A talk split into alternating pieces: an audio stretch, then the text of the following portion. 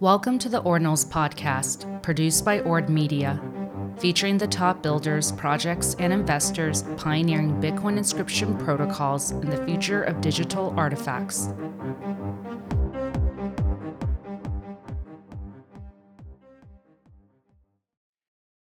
Mark, welcome to the Ordinals podcast. Thanks for having me, Ragnar. So great to have you. I'm really excited about this one because you are a builder, a longtime builder in NFT space. Um, you're also a skeptic. You're a smart guy, and so it'll. I think this will be a really interesting conversation uh, from you with your experience, but also with your sharp mind and being able to distinguish what is good, bad, ugly, and everything in between when it comes to ordinals. So, for those who don't know you, give us kind of the one to two minute summary of your background, especially relating to NFTs. Yeah, sure. Uh, I'd love to go into some details. So, um, first and foremost, like many people in the space, I'm an engineer. So, engineer developer. A lot of people don't like it. Developers calling themselves engineers. Um, so, I've been writing code um, since I was a teenager, as most programmers have been, self taught, college dropout, startup founder kind of background.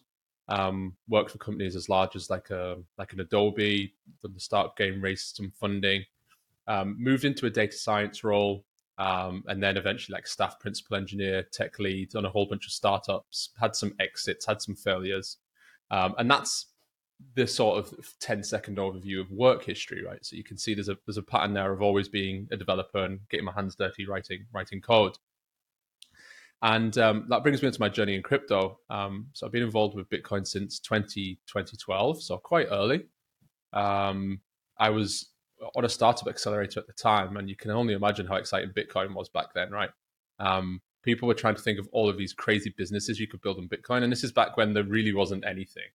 Um, so we're in the we're in a startup loft, and people are saying, "Hey, you should buy some of this," and I'm going to build a music startup selling music for Bitcoin, and it was as basic as that. People could see the value of Bitcoin as a payments network, and they were like, "What can we do to build a business that uses this for payments?" So they weren't thinking of like DeFi and all of this sort of L2 protocol layers. It was just purely how do we change the world by making payments easier? So it was quite exciting, but very raw.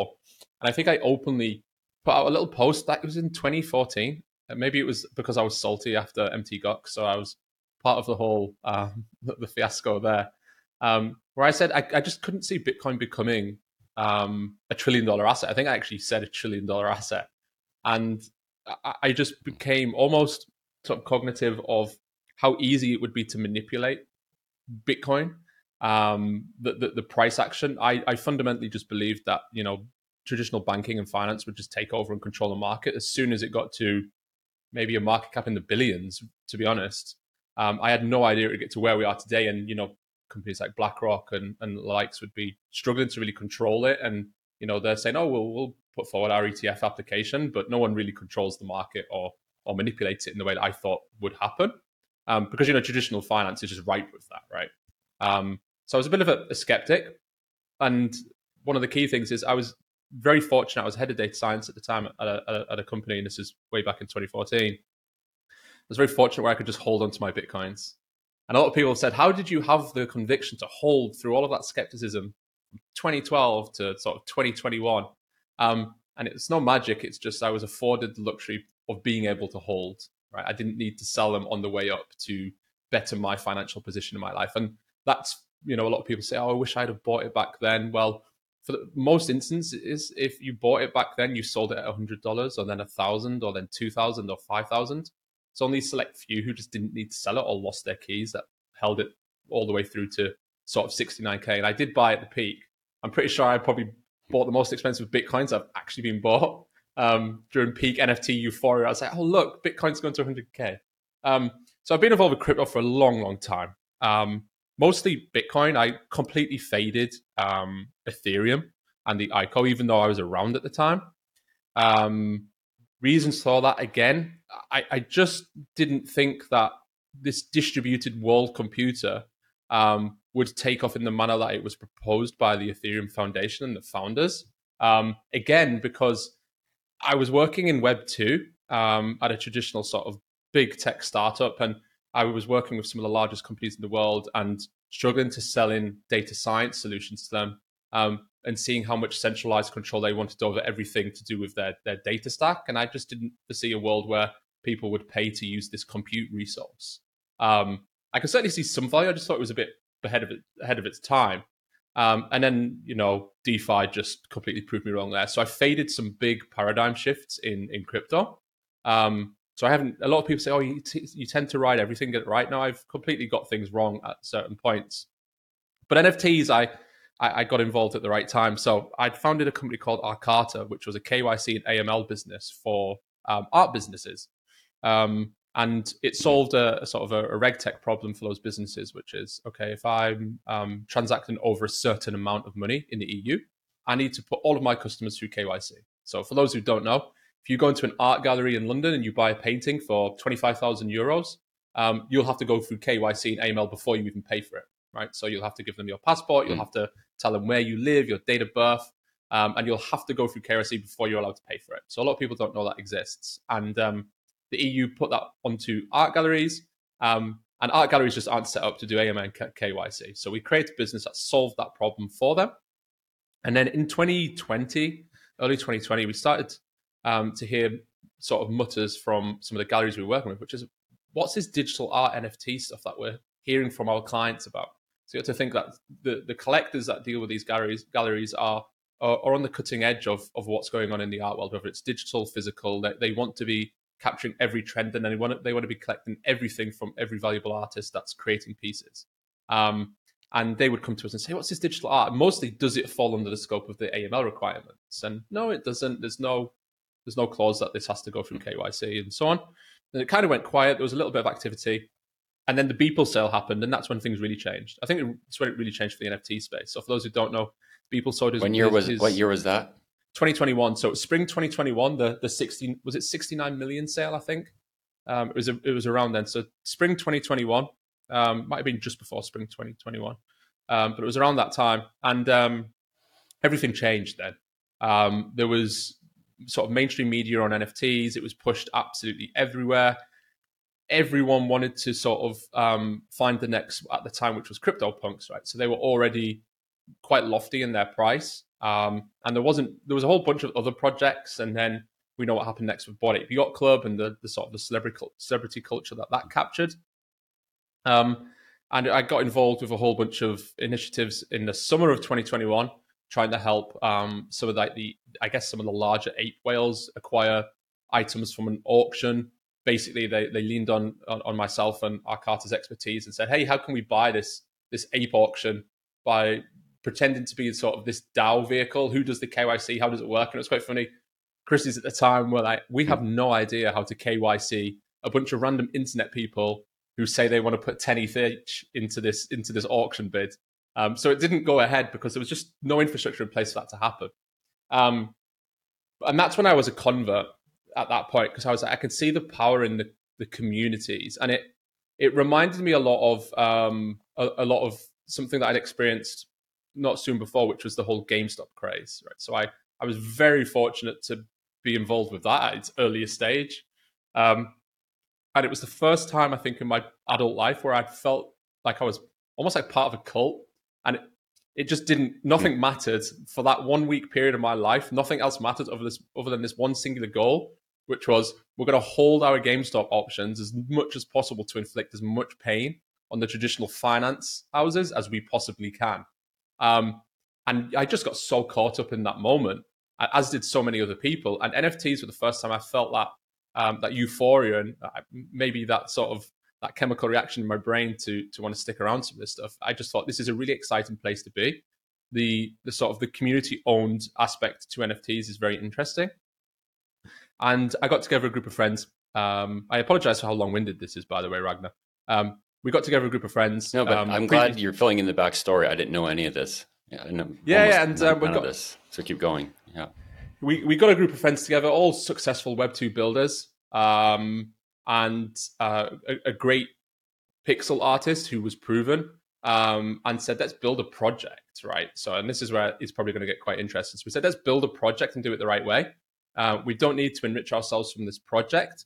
Um, and we were like, well, what does it do? And we're like, well, let's just deliver some cool art on a chain where it's a little bit different. And we feel like we can push forward the innovations on that chain. So we launched our NFT project on Stacks in October 20, on October 26th, 2021. Um, and why Stacks? And this is going to tie nicely. Well, it, it, was the only chain at the time where there was any real meaningful tie into Bitcoin. Um, and the thing that caught my eye first and foremost was the clean UX and UI design language from from Stacks. Um, obviously, as a developer, a lot of sort of L2 chains and L1.5s and even L1 chains, you go to the website, you're like, oh my god, docs are horrible. I don't get what this is trying to solve. But we went to the Stacks website and we're like, this just makes sense. There's clearly a very intelligent group of individuals building on this chain because the way that they're presenting information, their vision, the the protocol, the consensus, make makes sense within half an hour of reading the documentation on the website. Um, so we, at that point, we just decided, hey, let's launch it on Stacks. We didn't care for the lack of volume, any of the statistics around activity on the chain. We were just like, we're just going to build on Stacks. Like, if it doesn't mint out, then it doesn't mint out. But hey, we've had this really cool experiment. Um, so we we launched on Stacks, and when we launched our NFT project on Stacks, NFTs on Stacks were in, in their infancy. So there were a lot of firsts mm-hmm. with Megapont. We worked with some really talented individuals in the ecosystem as well. So we can't take all the credit. Um, Frigga is a is someone who helped us out in those early days, uh, a really well known developer in, in the ecosystem. Um, and he was the individual who proposed to us, hey, why don't you become the first NFT project to have this non custodial on contract marketplace standard? So um, that's the reason that that exists. So when Megapont launched on Stacks, hmm. um, at the time we were the only project that was non-custodial. So what do I mean by this? Um, back then, if you wanted to sell your NFT, um, you had to send it to a custodial contract that would facilitate the buying and the selling and the bids and the asks. Think of what would happen with ordinals if PSBTs weren't a thing, right? What you would have to do is you would have to send it to a custodial wallet where the marketplace would control that and it would facilitate people buying and selling it. Luckily, we have PSBTs. Um, so we were the first project to do that, and we launched with our own marketplace on day one and mostly a roadmap copied from loosely like the, the, the successful ETH project. So no secrets there. What did we do? Well, we looked at what everyone else is doing uh, and said, let's just copy elements from these guys. That makes sense. So we did the whole um, derivative drop a few months later. That was free for holders. Um, and we just put the community first and everything. Um, we, from day one, we've always been key to, to say that we don't build for the community, we build with the community. Um, there's been times where we've sort of pushed the boundaries of that for sure, but for the most part, we are in in the trenches with the community every single day, uh, in a way that you don't see it on many other projects. Um, and a, a, lot of people attribute that to Stacks now, which I think is great. Um, like the Stacks NFT projects have, for the most part, founders who are so active within the communities. And when you compare it to other chains where they're uh, uh sort of evangelized a little bit more, um, you go to like a typical hyped ETH project and the founder pops in and says hello. It's like 100 reactions and people are amazed that they're there. Hmm. But you go to like any Stacks project and they're just there, chatting away, having frank conversations with people back and forth.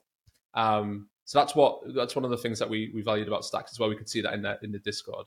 Um, so that's a nice five minute overview of a whole bunch of stuff. Engineer, always been involved with crypto, doing a whole bunch of things. And um, my, my, my closing statement to everyone is just seemingly always lucky. Um, there's a continuous pattern of me hitting these things at the, the right time and being in the right place. Yeah, well, lucky is is where you have opportunity meets hard work. Um, so you've gotten lucky, but you've worked hard. You've you've slogged it through since Mount Gox days, Mount Gox days, excuse me.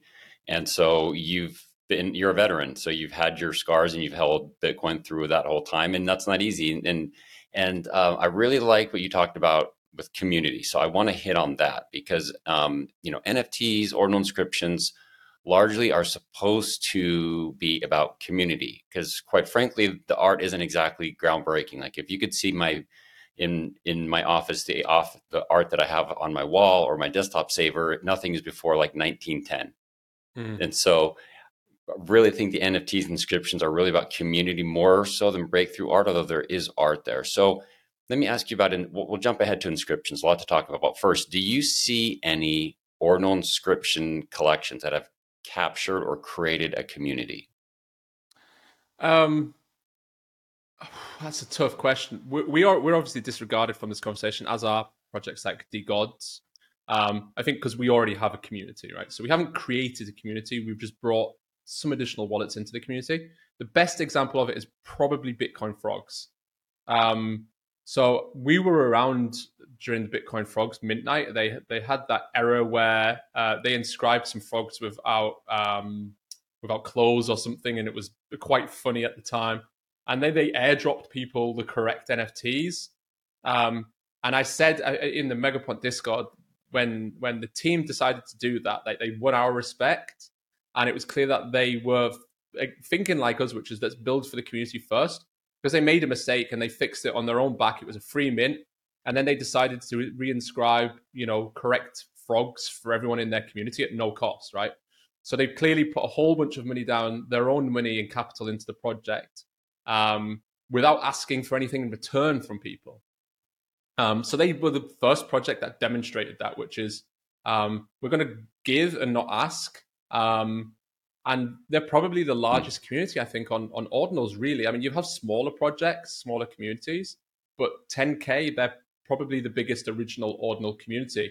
And I think you see that when you pop into their Discord, there's more Bitcoin native individuals in there who are ordinal curious, whereas in somewhere like a Megapont through Megapunks, it's more so just NFT curious people who are still sticking around for ordinals. So there's a very different community in those two projects. So, what kind of community is that? I mean, frogs. So, be an outsider for a second.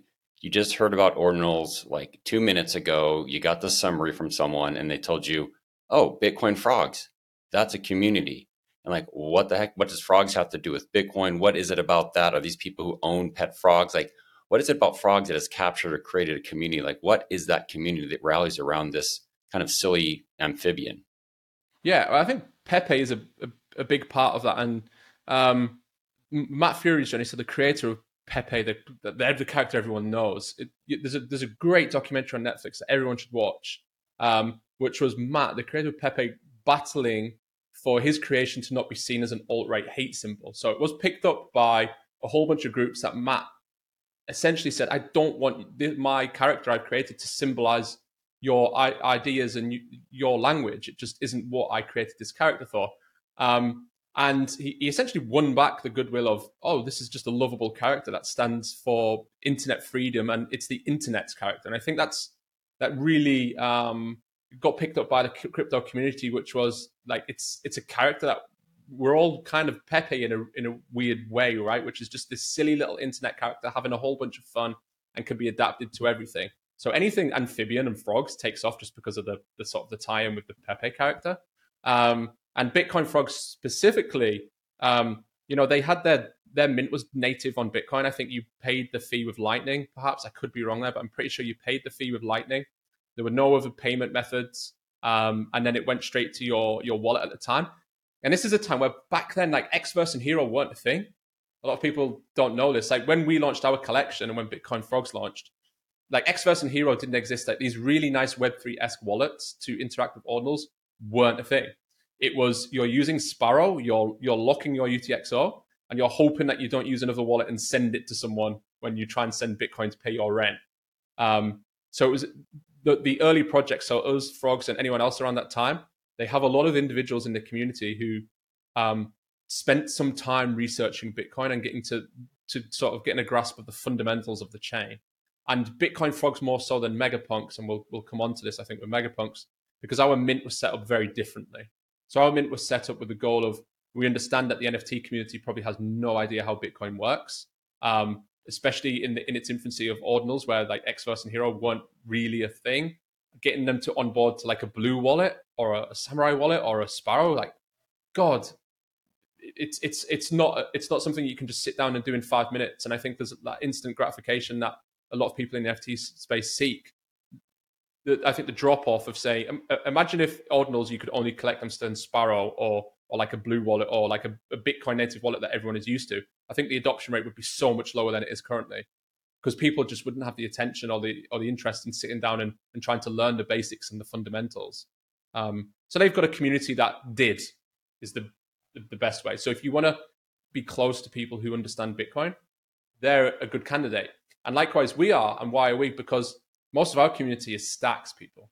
They're from Stacks, and they got into Stacks because of Bitcoin, and they've been around for a long time. So we're two very unique communities. Um, DeGods obviously have the more Solana sort of NFT hype culture community.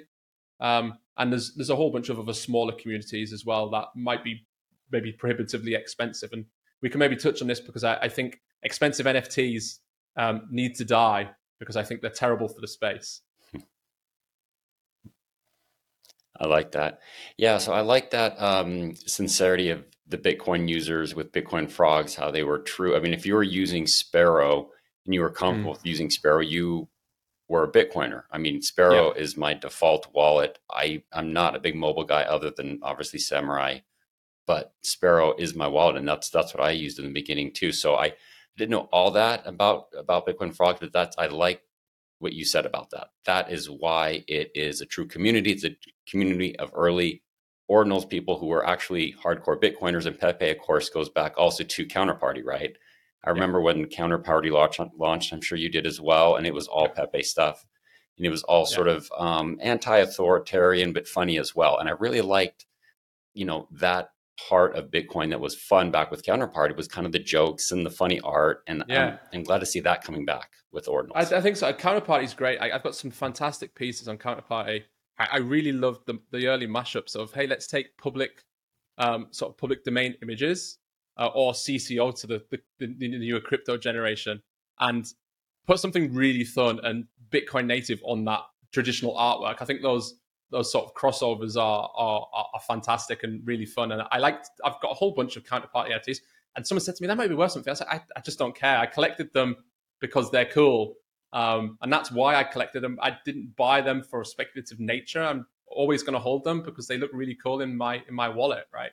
Um, so yeah, it's, it's it is good to see some of that coming over, and with recursive inscriptions, you know, we might see more of that as well. So uh, uh unfortunately, yeah, I wanted to ask you about have just that. been pixel for so long.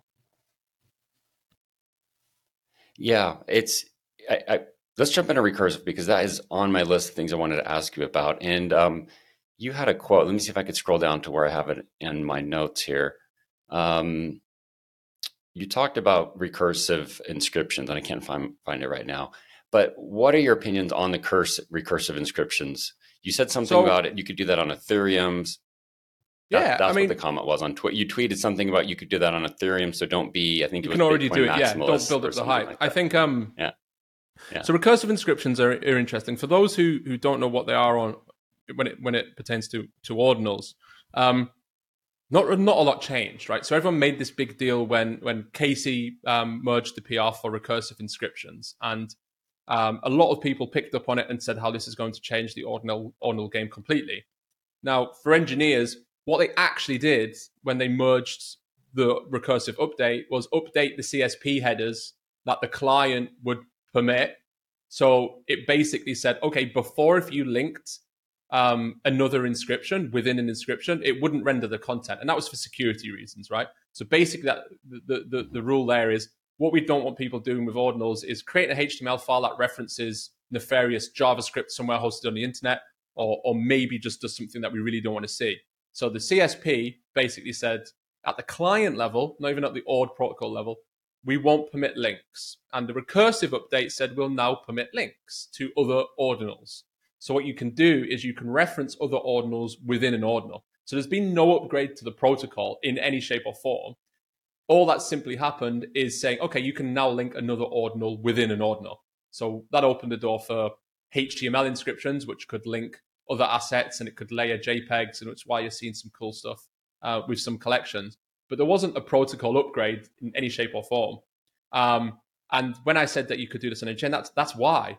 Um, and one of the when I explain this to people, I say, so what? There's been no upgrade. Well, no, and this is why it lagged on Gamma or Magic Eden and over these marketplaces, because the client who's showing you your ordinal could have whatever CSP headers they want. So what are we saying now that ordinal theory dictate, dictates what clients should do as well? So I think we get into a slippery slope if we try to say that um, ordinal theory dictates the, the CSP headers and what should render. Like, what if someone merges in and says, okay, you can't um, you can't render these inscriptions for whatever reason. Are we going to start adhering to those client rules? So maybe Casey decides that he doesn't like 100 inscriptions that he's seen because they, you know, defame his character or something. And do we just filter those out? That's not going to happen, especially with his um, his attitude towards censorship and copyright, which I think is really good for Ordinal. So that would never happen. But You don't know when custody of Ord changes from himself to someone else, which could happen. Um, so there wasn't really any innovation at all um, with recursive inscriptions. And I think um, the, the tendency, not this isn't unique to ordinals, it's almost universal across all chains when it pertains to NFTs. There are a lot of people who will jump on top of everything, no matter how minute, in an attempt to um, sell you whatever they're building and um, further enhance the image of it and call it innovative. And uh, we have a very pragmatic view on this, which is, um, and maybe pricing comes down to this as well. But um, if you explain it to someone in Web 2 who is somewhat intelligent and is crypto curious, and it sounds like nonsense to them, then it probably is nonsense in some way. And if you told someone, a Web 2 engineer, that we've updated CSP headers on a client and everyone thinks that this is some revelation and is really innovative, they would laugh at you and think you were crazy. Um, but we've got 500 threads on Twitter telling us why that this is the most amazing thing that's ever happened. Um, when it's just changing some some client based headers. Do you want to name names and name name people and it's, projects? Well, it's almost everyone. That's that? the thing. It's almost everyone. Um, it's not unique. It's almost everyone in the Ordinals ecosystem. And I don't call it bag bias because there's some very intelligent people there who know exactly what this is. Yeah. Maybe, and to preface, maybe there are people who genuinely don't know that this is just CSP headers being updated. Um, well, you said you said you had. Go you ahead. Go on, go on, Ragnar. Oh yeah, no, you had this tweet I want to read. It was really funny. Um, you said um, the current state of ordinals, grifters, gatekeepers, um, or no, sorry, that's that was my comments. Your your tweet was. I'm going to start over again. I'm going to mark this one second. Okay, I want to ask you about this tweet that you said. It was really funny. You said space is entirely rotten right now. This shall pass. Heads down and keep building. Take notes of the grifters and those gatekeeping. Mm-hmm. Yeah, um, so, can you fill in what you meant by that? Because I really appreciated that honesty. Yeah, I think um, gatekeeping is um, is something that really irks the team at Megapont, and um, a lot of people have said that we've been around since 2021, um, building an NFT project, and we've never had like an influencer shill or being on influencer spaces or like typical crypto spaces or being pushed by anyone. Um, and that's always puzzled a lot of people. And it's mostly because we just refuse to play those those silly games. And what do I mean by silly games? Well, there's always quid pro quo in this space. Almost everyone we deal with who is willing to talk about you expects something in return. And we're not willing to do the the thing in return. So it's but if you don't want to talk about us, then that's fair enough. That's up to you. That's entirely it's entirely your platform. You control who who comes onto your platform. But in order to bend that, we're not going to give back something to you whether that's allocation for a mint or even just like a payment. If you don't think we're cool enough to be spoken about, then we'd rather not be spoken about. Um, and Ordinals is, is currently in a state of that right now as well, which is really the easiest way to do well if you're releasing an Ordinals project is to get onto the right spaces, speak to the right people, and to just piggyback on top of their platform. It has nothing else to do with with your art or how innovative your your collection is. We're, we're seeing some of the greatest art is just passed up on on ordinals. You see it just randomly inscribed where people are just putting some beautiful stuff on chain. And you just think this would be really cool as a collection. But then you know that they've got no hope. So if you released a 1,000 piece collection of yeah. ordinals right now and didn't put it in front of the right influencers who have all of the audience on, on Twitter spaces and on Twitter and in the various discords, then it's going to be a struggle. And I think that's really, really bad for yeah. the space. There are some good actors doing really good things Absolutely. to fix this, um, such as Gamma, um, so shout out to to Gamma. So Gamma is the marketplace on um, on ordinals and on stacks, and some of the language that comes from from Gamma around supporting individual artists and small creators is precisely the language that you want to see. Um, so it'd be very easy, Gamma, with their budget, to go after the biggest artists they can find in the space, put up a partnership mint, and pocket their 10 to 20% on those mints that they know would be guaranteed to sell out. But instead, they use their platform to promote smaller individual artists who haven't necessarily got a big platform, but they're producing really awesome art or really awesome content on Ordinals. Um, and we need more more of that. And why do we need more of that? Well, one of the big reasons is um, there's an existential crisis within NFTs right now, which is there's just no new wallet adoption anywhere. And part of the reason is the grifters. So people just outright scamming people. Every time you hear of a crypto scam and you're native to crypto, you kind of brush it off and like, oh, it's just a battle wound. But what you've got to realize is there's probably 100 people who that's their first project. So that's their first project that they bought. It ended up being a scam. Well, it's their last project. So that is so harmful for the space. And the gatekeeping, um, if there's a hyped mint and it's gatekeeped and it's sent to the allocation of all of the other projects that have said, oh, well, we've got a allow list or we've got access to this mint and no one else does, then there's no onboarding of new wallets to the space. It's just the same capital, the same people. Um, and pricing as well. Like mints are too expensive. Um, they're prohibitively expensive. One of the things that we've always done at, at Megapont is every time we ask someone for money, because that's what you're doing as a project, you're asking someone for money and you're asking for revenue. You can call it like a fundraise or like a, a community raise or whatever, but you're raising revenue from your community.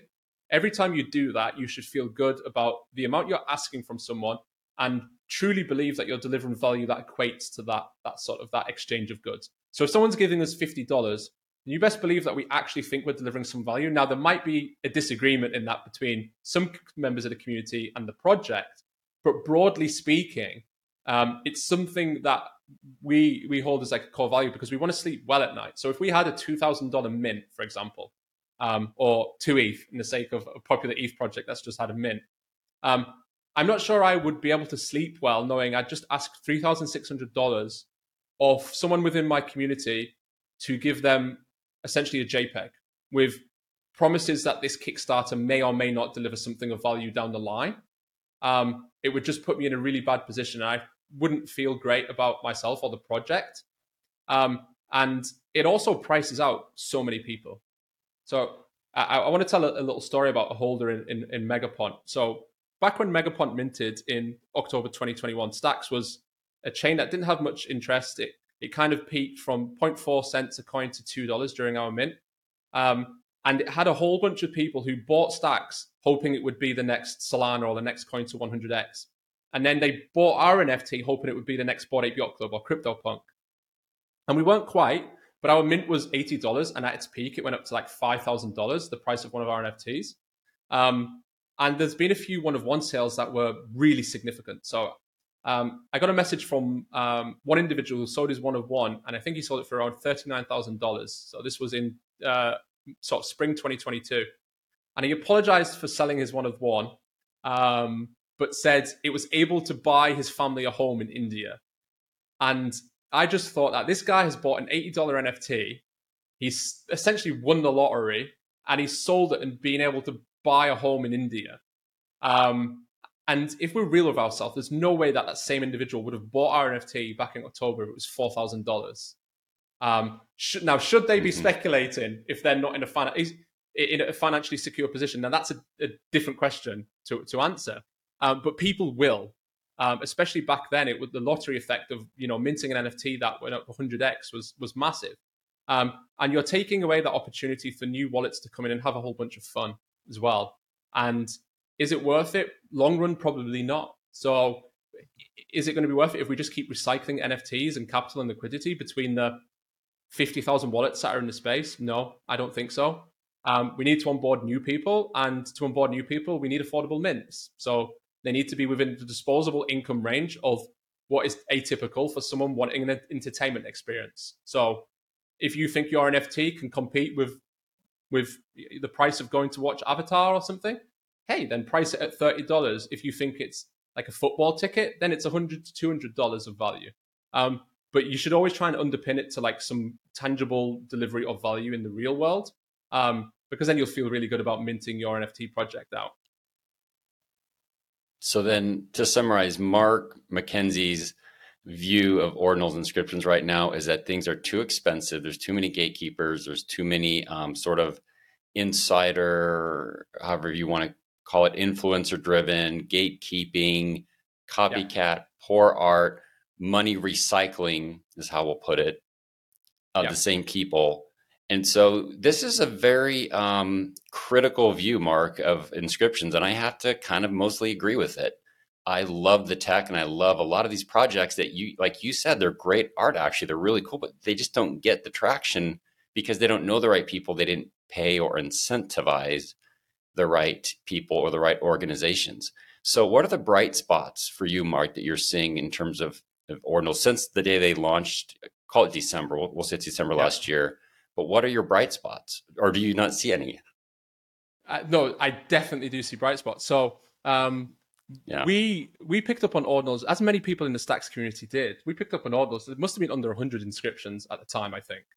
Um, so like really early and it was you know it was in our discord and everyone was talking about this. Um, and we we picked it up and we had to we made an early judgment call as a team to not inscribe our 2500 original nfts on on stacks onto bitcoin I think in, in, hindsight, from a financial perspective, it was probably a really silly thing to, to fade. But why didn't we do this? We thought, well, it's really cool, but there's all kinds of like ownership. Like, who owns those? If we'd have inscribed them, who the hell owns those? Do we own them? Do the people who own the original NFTs own them? How do we give those to those people? Um, it just felt like a really um, opportunistic move that made no sense to us to to, to do that. Um, and why were we interested in doing that? Because these are truly immutable um, digital artifacts. And I do like that Casey describes them as digital artifacts. I watched one of his presentations, one of his early presentations when he presented ordinal theory. And I can't remember where it was presented, but there was eight people sitting around a table and he was discussing it in a really open way and talking about how these are digital artifacts and how it was really cool to be able to track satoshis with the first in first out way of saying that okay, this is a rare sat and this is an uncommon sat and this is from you know block nine or wherever. Um, and it was a really passionate talk by Casey. I just thought this this is a really thought out protocol um, and a, a, way of essentially you know tracking the movement of of individual satoshis and it is truly a way to put your artwork forever on bitcoin and i don't think it's easy to disregard just how interesting that is. So the earliest tweet, one of the earliest tweets I put out about this is like maybe if it wasn't so expensive and so restrictive in file size, like this just replaces IPFS as it maybe maybe the, the cost of it is you know is part of the security where if you want to store something forever and point to it this is the best way to do it like ultimately right now i can't think of a better way to do it at all that exists um, for the cost of three dollars, you could probably inscribe your will and testament, and you, you, know your your family can't rug that, your legal team can't rug that. It's there. It'll be signed by your private key, and it'll be up for everyone to see forever on on the blockchain. And um, you know, I I, I think I, am I'm, I'm mega bullish on Bitcoin and have been for the last maybe four years. Um, mostly seeing just the, the, disintegration of access to banking and how restrictive the financial sector is to, to many folks. Um, and I, I, do see a world where where Bitcoin is, you know, the de facto global currency um, that is used across the world for essentially payments. The, the, the single best use case, proven use case we have for crypto right now is still payments. Um, if you want to transfer $100,000 across the world, crypto is by far the best, most cost effective way to do that. Um, I mean, good luck doing that in traditional finance, quite frankly, if you don't have a history of similar large payments. You'll just be told you are not doing this. And a lot of people can't wrap their head around that. If you put $100,000 in a bank account and try to send me it and you've got no history of doing that, your bank will just stop you doing that. And it might take six months to go through the process of actually doing that. Um, so I'm, I'm super bullish on Bitcoin long term. And the, the digital artifact layer that we currently have is in its infancy. And I maybe this is biased of me.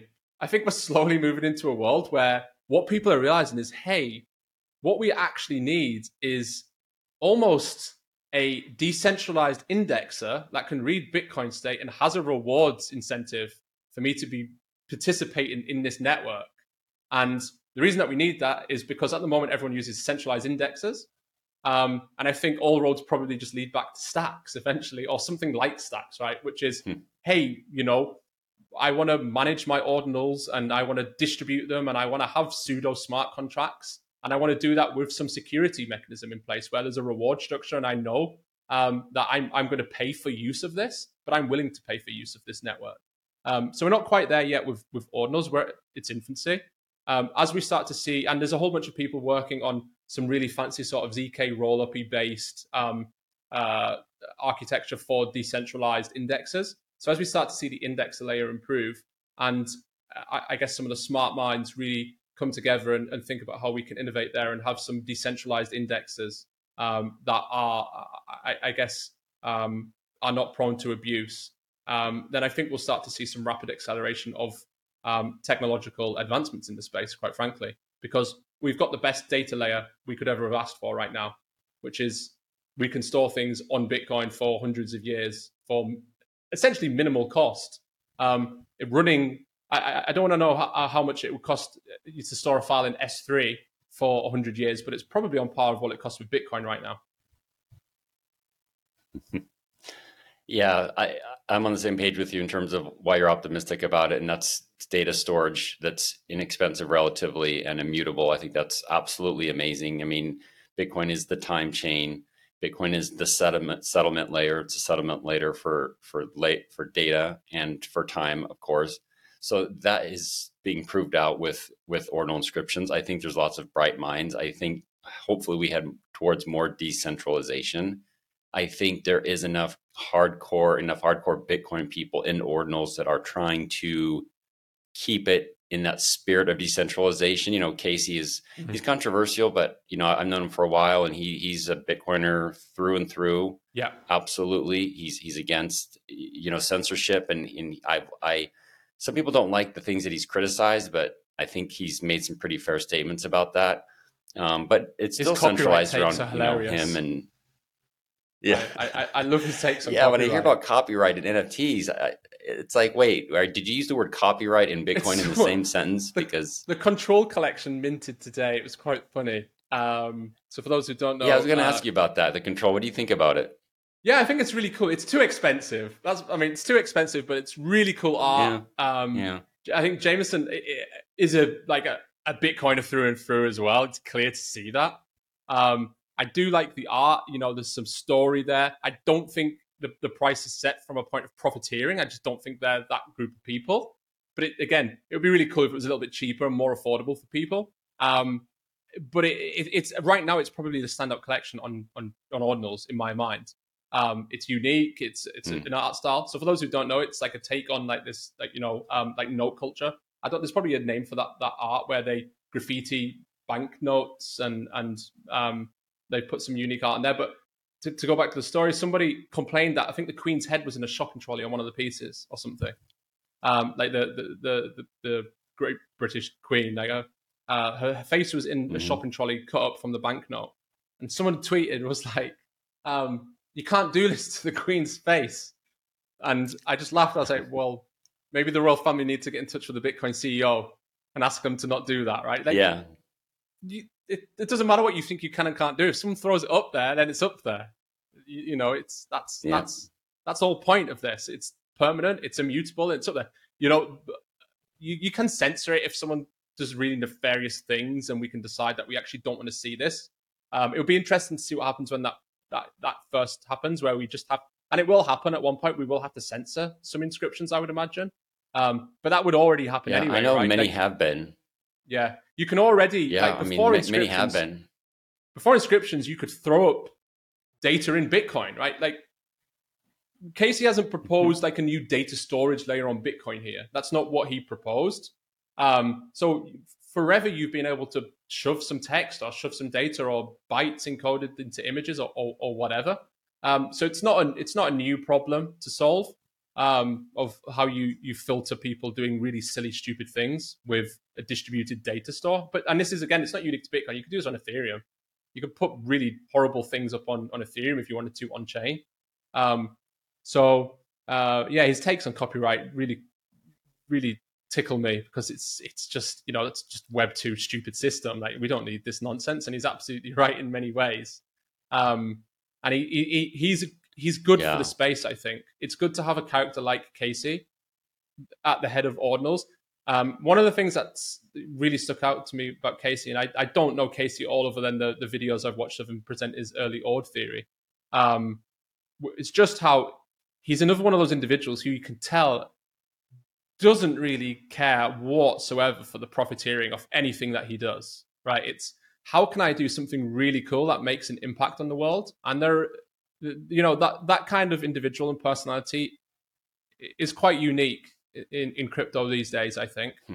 um, and yeah, you know, you disagree with some of the things he has to say, but you know, you can't agree with everything that eh, someone has to say. Interestingly, one of our early exchanges, Ragnar, I think, was when you basically said you really didn't like some of the art on one of our collections, and someone said to me, "It was like, like, can he say this?" I was like, "What? Can he have an opinion that he doesn't like the art?" Like, absolutely. Like, I mean, if he doesn't like the art, he doesn't like the art. What do you want us to do? Convince him that his eyeballs aren't working correctly? Um, like, people people are going to disagree with with things you say and things you do in life in general. And that's true on it, when it comes to NFTs, when it comes to ordinals, inscriptions, Bitcoin, anything to do with crypto as well. Um, and the, the, the, best conversations you can have with someone are, are often when you have differing opinions on something and you try to come to some amicable consensus as to why you have different opinions. It, the goal shouldn't be to convert someone to your line of thinking. It should be to present your your ideas, your facts, and your thinking, and maybe they change their mind then. But put your argument forward. It shouldn't be to indoctrinate or change someone's view. It's this is why I think this. Now you make up your mind with some more information and see if you want to change that opinion. Yeah, I, re- I remember that. And, and here you and I are talking on this podcast, yeah. and we've had one or two other just private calls, and it just shows like I disagreed on something, but you and I, I think, are aligned on so many things, and it's fine. Art is subjective, and I love what you guys do and, and the ethics which with by which you guys do things. So I admire the projects, you know, all the things you guys have done. It's just it wasn't my flavor, and that's okay. Yeah. And Casey says has said controversial things, and I'm not best friends with Casey, but you know, I I talked to him over a year ago. I was pitching him Trajan over a year ago uh, to be my developer. Obviously, he didn't he didn't uh, take take me up on my offer, but yeah, he messaged me in December and said, "Hey, Ragnar, like Ordinals is kind of." Uh, yeah, we would have we would have made a lot of people upset between Casey and myself. I think we would have burned something to the ground, but so yeah, yeah. it's probably better with him and I didn't team up. But but but Casey as a as a bright person and um, he cares a lot about Bitcoin and um, that's that's the heart of Casey. And I think a lot of I wish there were more people who who kind of thought like Casey in the sense like the great thing about ordinals, it's brought a lot of money into Bitcoin, but the bad thing about ordinals, it's brought a lot of money into Bitcoin. Right? It's mm. like this double-edged sword where it's brought a lot of talent, a lot of energy, a lot of innovation, but then it's brought this whole other element that is it's it's kind of hard to to stomach um, and wade through that to get to the the good stuff, the good people, the good projects. And that's my daily life in Ordinals right now is just sifting through the garbage and, and finding the gems and the good art and the good artists and the good entrepreneurs. And there's a lot of them, fortunately. There are. Yeah, there, there's a lot of uh, but boys at work sometimes. You're absolutely right there, which is if there is money to be made in crypto, then the opportunists will jump on top of anything, like any craze. Um, they'll put out whatever they can to grab the most amount of capital out of the ecosystem uh, as as possible, and and they, they just won't care for what whatever they put out. It, NFTs have always been like this. Like you know, in 2021 and 2022, a rug pull on Ethereum was every almost every day, and these were brazen rug pulls. It's let's call them what they are. It was theft, right? So you know, you would mint an NFT and you would sometimes get nothing in return. Um, there would be no art in many instances. You know, you'd just get the placeholder that they use to build up excitement and hype. We're not at that level on ordinals, and I don't think we probably just because we've moved on from that in the NFT space in general. Um, but the, the, bad actors in ordinals now are um, they're, they're, they're, very different and they're a little bit more intelligent. And the, one of the primary reasons for that is it's it, it is quite hard still to get an ordinals mint up and running. I think, and I think that's really helped us to avoid a lot of the like really bad actors, like the outright thefts and scams in the space. If you want to get a collection up and running now, you either need to use a launch pad or you need to have some Bitcoin knowledge. And I, I know this is a general sweeping statement, but if you reach out to many Bitcoiners and say, hey, I'm looking to scam people for a million dollars, can you help me with a node to inscribe? They'll probably laugh in your face and, you know, oust that communication to the internet on Twitter Mm-hmm. And that's essentially what happened. And, you know, um, the launch pads, Gamma, and, and so they filter projects and they usually, you know, they'll, they'll, the human nature will always miss one and one will slip through one bad actor here and there. But for the most part, like the really low hanging fruit scams, um, it's just too it's just too Yeah. hard to get an ordinals mint up and running right now and and, and scam. But the, the bigger problem is just low quality, like you said, Ragnar. I think it's like when are we going to see some really cool art? Yeah. We're Yeah. we're a I- I pixel might art project, I'm done just- with pixel art. I'm like that's Oh, you're done with pixel art now. well, we're, we're, we're- like we're What's just done next with then, I'm, I'm done. I, well, we're not done as a project with it, but personally, I'm done seeing it. I can't look at maybe because for the last two years, all I've done is look at pixel art. Uh, we tried to do no pixel art one time, and everyone disliked the art. So maybe we'll stick to pixel art. Um, but I, I'm done seeing it on ordinals. I want to see. So that's one thing that re- recursive inscriptions opened up, which is you can now like inscribe traits for non-pixel art NFTs and do some really cool builder stuff with that. And we haven't seen that yet. So the first collections that we saw with Builder were all pixel art again. So it was all pixel art and it was like 8-bit pixel art, low low quality, and they were riding on the fact that they were recursive and you could build it. Um, it- we're now in a situation where you can inscribe really high quality non-pixel art on ordinals in a way that is actually really innovative and fun. And the user experience, you can make it really fun. You could have like an interactive builder where you build your character. And then everyone gets something that they're happy to pay for in theory. So you build your own character, it's not pixel art. Um, that's now possible on ordinals. Um, and we, we're yet to see that. Um, so I'm, I'm when we start seeing those projects come over, that's when I'll turn to like mega bullish because I think that's when you'll get a lot of the, the popular culture projects come over and bring new wallets for them. Um, which is like, hey, cool, how, look how genuinely awesome this artwork is. Like, do you want this as a PFP? Because there's still there still isn't that collection that I look at on ordinals and think, I want that as a PFP.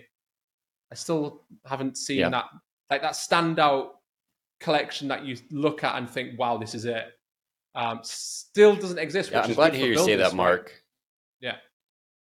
Yeah, I'm glad to hear you say that because I haven't found one that it's like that's my PFP. I have in my mind, like with Trajan, we have a certain aesthetic that we're working on. Um, still haven't done it yet, but it's behind the scenes. We're working on our aesthetic and, and our inscriptions, and I haven't seen one yet in ordinals that I want for my PFP, and I'm hoping something will come. And it's I'm glad to hear you say that because I thought I was the only one. And it's easy to think that everyone likes everything, and no one's thinking, "Wow, some of this, most of this isn't very good, like at all."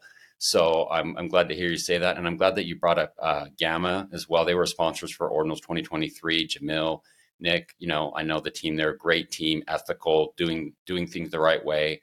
Like our co-founder, Mary Zhao, she did her first collection on Gamma and it's, I'll have to send you the link, but it's really cool. It's Janet Yellen. It's the buy Bitcoin Janet Yellen meme. Um, Yeah. She did a, she did, I think it's eight, eight, eight, eight, eight or 10 um, really cool. That'd be the only exception I, I think that I like. Um, but I do want I do want to um, as we wind down, I do want to go back to inscriptions and generative art because I think there is some good things that can be done there. Can you touch on generative art? What are your feelings? First, like sixty seconds. What is it for for um, listeners? And then, do you see it having innovative potential for inscriptions Yeah, combined are- with there- recursive inscriptions? Yeah, there are two different types of generative art that loosely get coupled right now, and I think art by code is is one type, which is you use really popular JavaScript libraries to generate art. You'll have like a seed and an algorithm essentially. So these are things like squiggles and fidenzas that you see on Ethereum, like those really well known uh, art collections, and they're an algorithm uh, that produce artwork. So you're seeing a lot of this on ordinals, which I think is fantastic, um, and that's really exciting. But again, there's no standout collection. There's no there's no the squiggles or the fidenza on ordinals right now. When we see that collection, that'll probably be the collection that does the best long long term. I think of any collection ever. So the first like really beautiful generative by code and algorithm artwork on ordinals using um, one of the libraries inscribed by the OCM folks. Um, I think that will be the most valuable collection that will probably ever exist on ordinals. Um, and again, that's up for grabs for someone. And then you have the PFP generative stuff, which essentially is the processor process of layering JPEGs on top of one another with a predefined rule set. So you know you have your background, and then you might have your body, and then your head, and then a hat and glasses, and and so on and so forth. And what recursive inscriptions uh, enabled is, like I said earlier on, is to say, okay, if I, if this is if this isn't a HTML, if this is a HTML file, and I have a background trait, and I have a head trait, and a and a glasses trait, and I can layer them on top of each other in this HTML file, and not have to adhere to one the the sort of the the, the size restriction on Bitcoin blockchain on four, it doesn't have to be less than four megabytes, and also it can be affordable. So I still think like a 100 KB inscription is costing you around a thousand dollars to inscribe. So times that by 10k, it's a prohibitively expensive mint. Whereas to inscribe a 1 KB JavaScript file, it's $2 thereabouts. Um, so what this means is the creator of the project inscribes the traits. And when you mint an NFT, instead of minting a PNG or a JPEG, you're actually minting a HTML file that in real time will build the generative um, would build the generative piece, which is actually really cool as well, right? So you know it, it might do something cool. The traits that could change on on a given you could do something as simple as changing every block. So the HTML could just change every block and it could decide that it wants to, you know, render a different color helmet or something along those lines. Um, so that's what recursive opens up for that. And it also opens up the, the generative code because what you can do is you can reference the JavaScript libraries within an inscription to, to, to see them with an algorithm. Perfect. Yeah, I see there's a lot of potential there. And um, so let's finish off with Megapunks. And your we didn't talk about your project really at all. We didn't get into the details of like why you guys used Emblem Vault, why you guys did it that way. But I do want to get that in. So tell everyone about you know what you guys did and, and why and the state of where it is right now. Yeah, so we launched our ordinal collection. but it's been a blur this year. It was spring of this year, um, and we we'd been sitting on some art for a long time so the original plan with the Megapunks art was we were going to have like this open edition mint on Ethereum, do something really cool where you would essentially mint this pass and you would create your little punk. Um, and then uh, we, we decided as a team, we were like, let's put these on Bitcoin. That we don't have a collection on on ordinals. We're going to use these anyway for a mint. Uh, we're a Bitcoin native project. That's where we started. It makes more sense for these to be an ordinal. Um, we can't do any of the interactive stuff right now because it would just be too difficult for us. Um, so let's put out a collection. We took our time to polish up the art and get the art right. So we were a little bit later than we could have been. Um, you know, we didn't rush it out. Like I said, we were we're in ordinals sub 100, um, and you can see the, the, the tweets where me and Jamil I think go back and forth, and I say, you know, maxis are complaining now when there's 100 JPEGs. Wait until we start putting 2,500 monkeys on there, um, and then it's, that's quite quite funny that you know they did get really mad actually, didn't they? Um, so yeah, we we launched our collection in the spring, and we use Emblem Vault because one of the things that we've always stood for is fairness, and we wanted to ensure that our mint, and again, this goes on to the grifters and ordinals, we wanted to ensure that there was a smart contract controlling the distribution of our mint, so that people could verify um, that what we say we were doing is actually what we're doing, and that's really important for us. Um, there are all too many projects in this space who, you know, they'll they'll sneak 10% of the allocation to the team and the team's wallets here and there and they'll be doing sort of subtly nefarious things that you know have a financial upside for them and, and no one else at the detriment of their holders um, so we wanted to use an ethereum smart contract because it's you know it's law by code and we can what we say and and what happens are there for everyone to audit and review and to make sure we're not lying um, so we had an ethereum smart contract for the payment because I think that's important as well. Um, the, the, the the payment process for for ordinals at the time was either you need to accept Bitcoin or, or Lightning, but you still kind of need some centralized process. And we decided that the NFT community that we had just weren't ready to start setting up a Sparrow wallet and making Bitcoin payments and receiving an ordinal right then. Because, like I said, there was no Hiro, there was no Xverse that existed. Um, so they wouldn't have been able to to use a, a like a, a real Web3 wallet. So we had our mint on Ethereum, and you minted this token, which was what we called a POP, so a proof of purchase. Essentially, is a glorified receipt. So you minted a receipt that says, mm-hmm. "Okay, I now own this ordinal, um, and this is my right to prove that this ordinal is mine." And then we we uh, while we were minting, we inscribed all of the art. So and that's important to us because we we were very confident in the art and we wanted people to be able to see it. And we're like, you can never complain during the reveal process if you don't like the art because it's inscribed, so you can see it all. And we, you know, we put out this really nice image, which was all 10,000 punks on one grid. So before you paid a single dime or handed over anything, you could see if you liked the collection. Like, is this something that you want to buy? And a lot of people said yes because it was really early, really for, ordinals. I think we're sub 300k thereabouts. Um, so a lot, whole bunch of people wanted to buy it. Um, and then what happened is around two weeks into the process of after the mint going live, we froze the Ethereum contracts ir- uh, irreversibly forever. So that can never be unfrozen. So you can never transfer the Ethereum receipt that we gave you. It's there stuck in your wallet forever. And what we then decided to do is work with Emblem Vault because one of the important things for us is we don't want to be providing a service forever to turn that receipt into an ordinal. And we want to give people their ordinal right now. And we want to do it in a way that means that we no longer have an involvement. So working with closely with Emblem Vault, we came up with this really innovative solution, which meant that we actually gave everyone an Emblem Vault. Um, everyone who owned the Ethereum NFT, we gave them an Emblem Vault. For those who don't know, Emblem, Emblem Vault is essentially like a wrapper for wrapping keys for various chain wallets on various chains. So you can have an Emblem Vault that contains the keys to a Bitcoin wallet, a Stacks wallet, the Solana wallet, all in one nice interface. Um, and you have custody of them, and you can crack it open and get the keys, and then you can never transfer it. Um, and we created everyone a vault and sent the inscription to the vault. And this really confused a lot of people, actually, maybe more so than we thought it might do because um, they were like, "Do I have an ordinal? Do I have an Ethereum NFT? Like, what do I have now?" And you haven't you had an ordinal on on day one, so people still don't understand this. They say to us, like, "How do I go from Ethereum to ordinals?" And it's like, no, you've you've got an ordinal. It's in that emblem vault. It, you, like you can see the the twenty five cents of Bitcoin that we sent you, like it's there in in that wallet. And that meant that everyone, no matter how familiar they were with Bitcoin, could receive an ordinal and receive their, in many instances, their first Bitcoin. And you know, we still have people come into the Discord who bought the ETH NFT and they don't have a Bitcoin wallet. They've never used Bitcoin. Um, and we can say to them, no, you, you do. You have Bitcoin. Like it's there. It's in your wallet. All you need to do is take the keys from your Emblem Vault and import them into Sparrow or Xverse or Hiro, and you've you've got the ordinal and you've always had custody of the ordinal. It's not ours. We can't control it.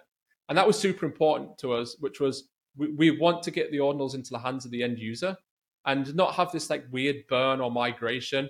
It was just let's how can we get them to everyone? So we worked really closely with the Emblem Vault team, and they were awesome because it wasn't an easy process. You know, there were ten thousand NFTs. We had to create ten thousand Emblem Vaults and send them to the vaults that were set up and make sure everyone got the right one. Um, so it was a really stressful process. We had this master sheet. We called it the master sheet that I think had 15 people collaborating on to make sure that we didn't do we didn't have one mistake because if like the indexing was off once then you've then sent everyone under that the wrong ordinal. Was this so an Excel Excel spreadsheet? It was, it was a Google using? sheet. It was a it was a Google sheet. It was a Google sheet. It was a wow, Google high sheet. tech that, over there. Yeah, the master sheet. It was a Google sheet that we all collaborated on to make sure, and we must have went over it like five times.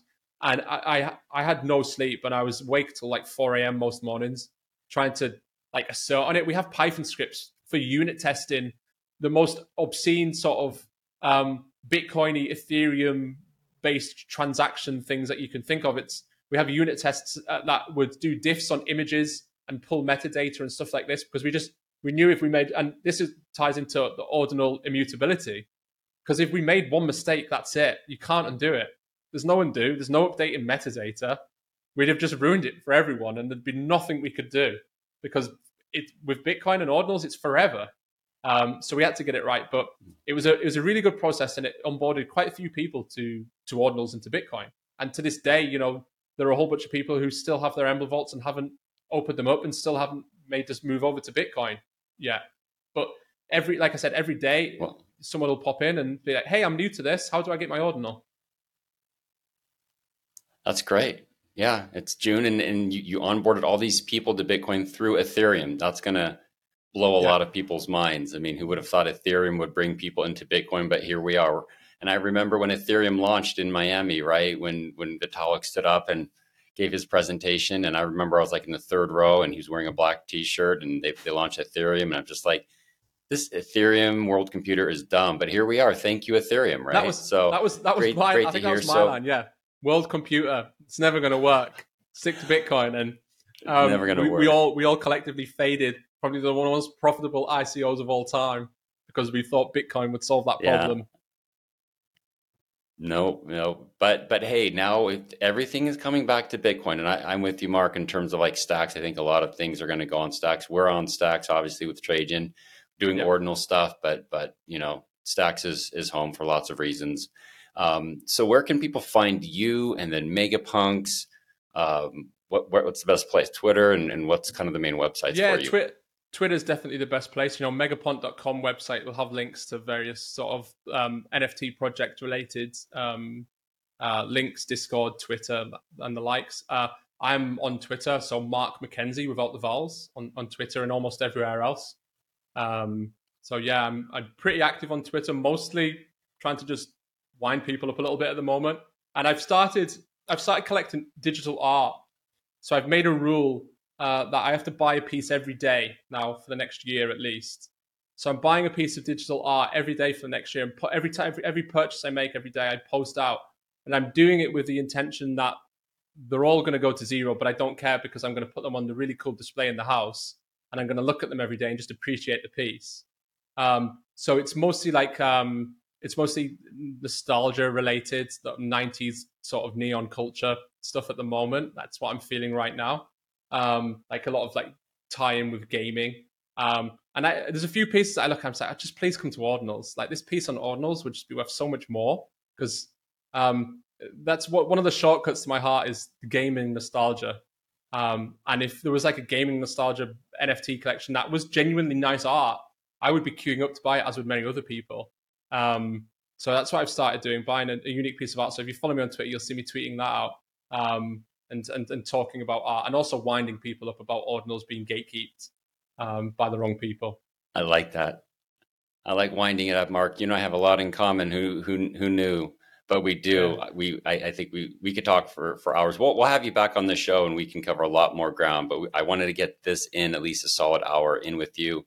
Before I let you, let you go, my final question is Do you own an inscription that you would never sell? If so, can you share what it is and why?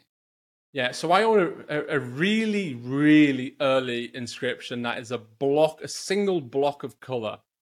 Uh, no one has found it. It's so it's really early, and it was me testing it once I got the node up and running and getting because the early days getting ord to work was just a nightmare. So it was from the early days. It's got a really low block and I'll never sell it because it was the first thing that I ever inscribed. It's I, I, would say it's worthless, but it turns out that those early inscriptions are anything but worthless now, which is just crazy to me because it, it, it was it was my hello world, right? And when you look at the early inscriptions, they were all that. They were just people saying, "Oh, I've got this up and running. I'm going to I'm going to inscribe the first file I can find on my computer," and that was me back then. Um, so it's that one. I would I would never sell it in a million years. Was it the color orange? Um, yes, it is the color orange.